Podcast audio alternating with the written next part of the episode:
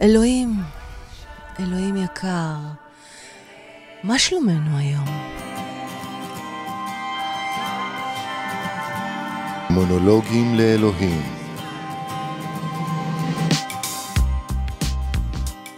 עם פז מוסקוביץ'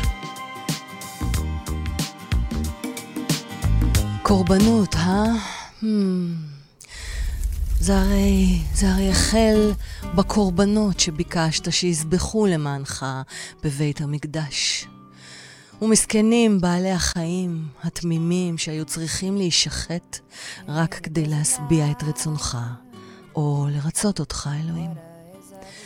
ולא ברור לי למה עד היום, למרות שניתן לחקור זאת בכתבי חז"ל ופרשנים שונים.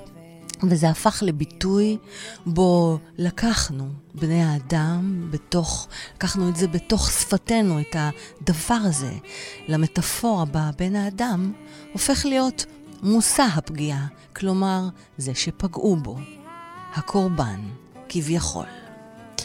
ומדוע אני אומרת כביכול? כיוון שלעיתים אף לא אחד פגע באותו אדם מתקרבן, אלא הוא, הוא זה שפוגע בעצמו. כפי שדיברתי על כך בחלק הראשון בתוכנית, סליחה, בחלק השני, בחלק הראשון היה מני. בצופן ליזה, חלקו הראשון של הצופן הוא התנהלות ממקום של דיאליזה, קרי קורבנות. בפרק הבא שלנו, אלוהים, אני אחגוג לי יום הולדת עם ליזה, או יום הולדת של ליזה, 32 שנים. כבר לא ילדה, אה? ועוד אמרו לי שיש לי רק שלוש שנים לחיות. אז שיגידו. אה, בחלק השני של צופן ליזה, הרי לא אשאיר אותך ואתכם בקורבנות הזאת, אני חייבת להביא כאן גם התרה. תסריטאית, כן? זה גם uh, מונח מעולם התסריטאות שלי.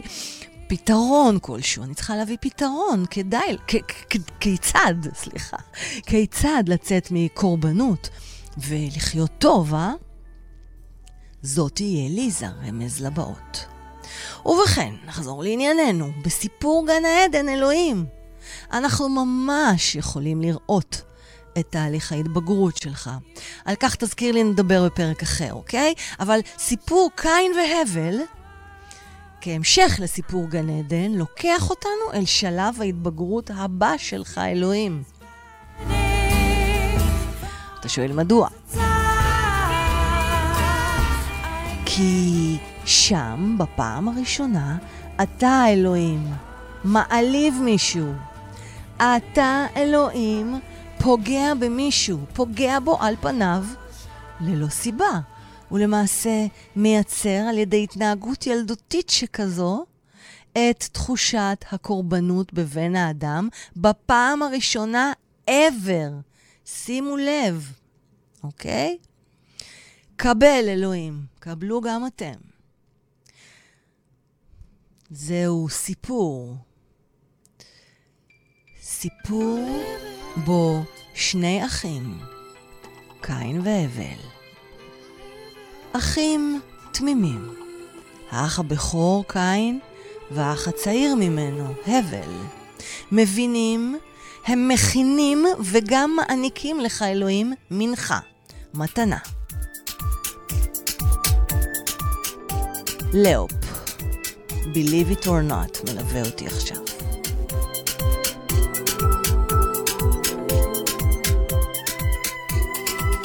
אז אמרנו, הם מניחים, מכינים את המנחה. אה, בעצם הראשון שנתן לך מנחה, אלוהים, היה קין, האח הבכור. ומה באופן די טבעי ירצה האח הצעיר לעשות? כמובן, לחקות את אחיו, אחיו הגדול. אז הוא החליט גם לתת לך מנחה. הרי ככה זה בחיים, אלוהים, נכון? האחים הקטנים לומדים מהאחים הגדולים. אז למה היית צריך שוב להתחכם או לפגוע ולהעליב? מה שעשית, אלוהים, היה עוול שהכתיב לאנושות כולה, אוקיי? את המשך ההתנהגות הקורבנית כדבר טבעי שחקוק בנו. נו באמת, מה עשית, אתה שואל? קבל. כמו הקטע שנקרא Believe it or not, קבל. אתה מחליט לקחת את מנחתו של האח הצעיר. זה שחיכה את אחיו הבכור. זה הלא מקורי שחשב על לתת לך מתנה. אז מה חשבת שיקרה? אני לא מבינה. הרי היה ברור שקין, האח הבכור, בעל הרעיון המקורי. הוא היה בעל הרעיון המקורי לשמח, לשמח אותך. הוא זה שיעלה וייפגע. יצרת איפה ואיפה, והוא הפך להיות האח סוג ב'. הפכת אותו להיות האח סוג ב', ואת הצעיר, החקיין, הפכת לאח המועדף. אתה קולט? אני לא מבינה. למה? ציטוט: ויהי הבל רועה צאן. וקין היה עובד אדמה. ויהי מקץ הימים, ויבא קין מפרי האדמה מנחה לאדוני, והבל הביא גם הוא מבכורות צונו ומחלביהן. וישע אדוני אל הבל ומנחתו, ואל קין ואל מנחתו לא שעה. ואיחר לקין מאוד, ויפלו פניו. ומה אז אתה עושה עם זה, אלוהים? משחק אותה, מה זה תמים? חבל על הזמן. אז אתה שואל את קין, למה חרה לך ולמה נפלו פניך? התוצאה? ציטוט: ויאמר קין אל הבל אחיו, ויהי בהיות בשדה, ויקם קין אל הבל אחיו, ויהרגהו. אתה מבין? אני יכולה לדבר איתך, אלוהים, ולהעמיק את כל נקודת ההתייחסות והמוצא להתנהגות הזאת שלך. ממש כמו ילד מתבגר, מורד, ואחר כך עוד מיתמם. אבל זה, זה בפרק פודקאסט ותוכנית אחרת. היום אני ארצה דווקא לחקור ולבדוק איתך, ברשותך אלוהים, את מוצא התנהגותו של קין מתוך תחושת הקורבן בו היה שרוי נפשית, או כמו בשפתי, מתוך מקום של דיאליזה. אז uh, שים לב, אלוהים.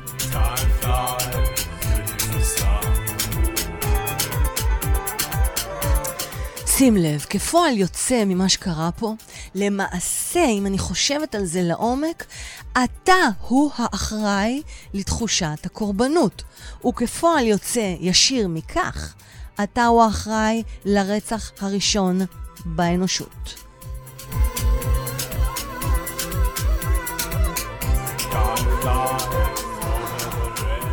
Time flies over the rainbow.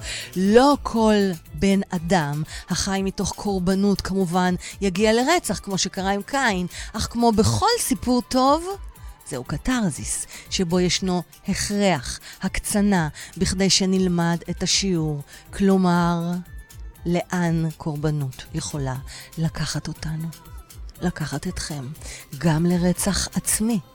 לרצח עצמי נפשי עד פיזי חלילה. התאבדות למשל, גם התאבדות נפשית.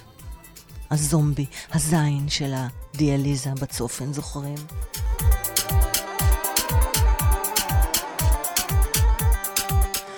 עכשיו לגבי הסבר.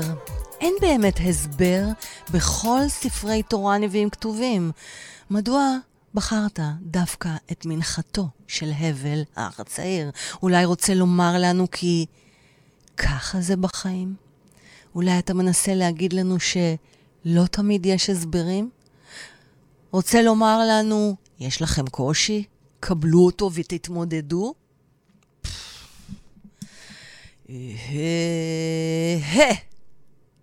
ככה פשוט, אה?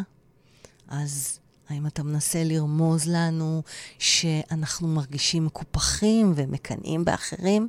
ברור! כשאנחנו מתנהלים ממקום של דיאליזה, אלוהים, קורבנות, אז ההשוואות לאחרים מוציאות אותנו מדעתנו, או גורמות לנו לשקוע יותר אל תוך קורבנותנו אנו. מכירים את זה?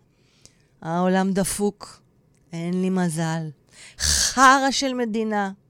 קורונה, איך נדפקתי. או, אין קורונה, עובדים עלינו. תלוי מאיזה צד אתם, הקונספירטיביים או המתחסנים מספר שלוש, כמוני. למה הוא מצליח ואני לא? הרי אני מחוברת בהרצאות שלי. תמיד אומרת לקהל שלי, לכם, וגם בתהליכים שאני עושה, גם למרצים שלי, לשדרים שלי, ובכלל, לכל הקהל שלי. לחברים, למשפחה, גם אתם קהל. סתם, גם הקהל, משפחה וחברים. כן, אלוהים, מותר לי להסתלבט קצת, מה קרה? אז uh, אני אומרת לכם שאסור לעולם לשאול את השאלה למה. זוהי לא השאלה. השאלה היא לא למה. היא לא תביא אתכם למקום טוב יותר, היא תביא אתכם רק לקורבנות. למה זה קרה לי? Mm, למה דווקא אני? Mm, למה הייתי צריכה את זה? אוף, אני מה זה מסכנה, למה? אני מאוד ממליצה לשאול רק איך. איך אני יוצא מזה? איך אני פועל עכשיו כדי להצליח? וכדומה. כי רק זה יוציא מתוך השיט שלכם ויקדם אתכם. אז תכלס אלוהים, עכשיו אני קולטת, אתה ממזר, אתה? וואי, וואי, וואי. במובן הטוב, טוב? לא ממזר בקטע שנולדת לאמא לא נשואה מאבא אחר, נולדת, בכ... נולדת בכלל אי פעם? טוב, גם זה לפרק אחר. יאללה, על כמה דברים יש לי לדבר איתך עוד, וואי, איי, איי, זה לא נגמר. כל הזמן עולות לי עוד ועוד שאלות ועוד ועוד נושאים. דרך אגב, אתם גם מוזמנים לכתוב לי על נושאים שאתם רוצים שאני אחקור עם אלוהים. תתה! אז אני פתאום, פתאום קולטת, תתה, בא לי פתאום לקרוא לך תתה. למה מני אבירם, מני... איזה מצחיקה אני. מני מלכה. אמר שהוא הולך ומתבודד. אז כנראה אלו רגעי ההתבודדות שלי איתך, תתה. אז הזכיר לי את הדתיים הנחמנים שהולכים ליער ומתבודדים איתך כביכול וקוראים לך תתה. אז תגיד לי, תתה, אם אני כאן באולפן עכשיו, אוקיי? אם אני כאן באולפן ואומרת לך, תתה! תתה! זה גם נחשב? אני גם אהיה כמו הנחמנית. כי אני דוסית בנשמה שלי, אבל אני הכי תל אביבית וחילונית. אז כאילו, מה, זה יכול ללכת ביחד, נכון? ראית שלא שאלתי בשעת, בשפת הלא? שאלתי בכן.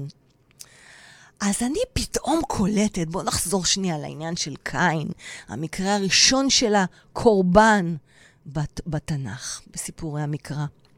כאילו בחיים שלך, כשעוד היית בגיל ההתבגרות, אלוהים. אז אני פתאום קולטת שכולנו קין, אה? או אולי רובנו? אני לא מתייחסת כרגע לאנשים כאן, אלה שמקשיבים או צופים בי, ש... אה, שאתם מושלמים, אוקיי? אם אתם מושלמים, לכו תעשו קפה, תמזגו עוד כוס יין ובירה, תחזרו אחר כך. כי זה לא רלוונטי לכם. כרגע אני מדברת על הלא מושלמים כמוני.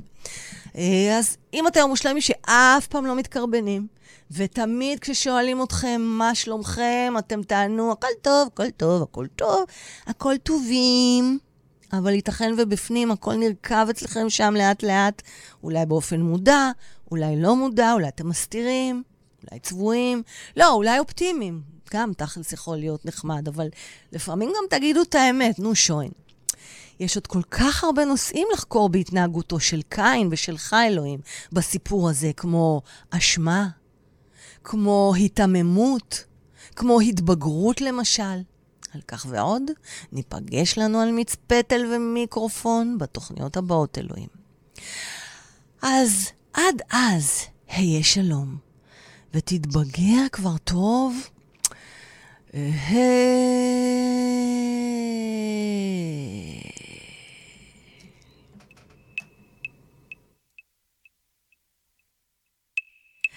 תראה, כמו תמיד, אני אגיד לך תודה, תתה. אני אגיד לך תודה, תתה. כי זה לא משנה. תגידו גם אתם תודה. זה לא משנה אם האלוהים שלכם הוא אלוהים דתי. תקשיב, תקשיב מה אני אומרת להם. וזה לא משנה אם האלוהים שלכם הוא אלוהים של בודה. וזה לא משנה אם האלוהים שלכם הוא תדר, יקום, אנרגיה. הקדוש ברוך הוא אה, ועוד, יש לכם רעיונות, תכתבו לי, לא זוכרת כרגע. יש כל כך הרבה כאילו צורות התייחסות לשם הזה, לישות הזאת, לדבר הזה. אולי אצל אחד אלוהים הוא איזה חוצן מבחוץ. אולי זה האנונקים שיצרו אותנו. זה לא משנה, מה שמשנה זה הודיה, להיות בהודיה. אז אני בהודיה לך, אלוהים. אני בהודיה אליכם, כי הודיה זו דרך חיים. מונולוגים לאלוהים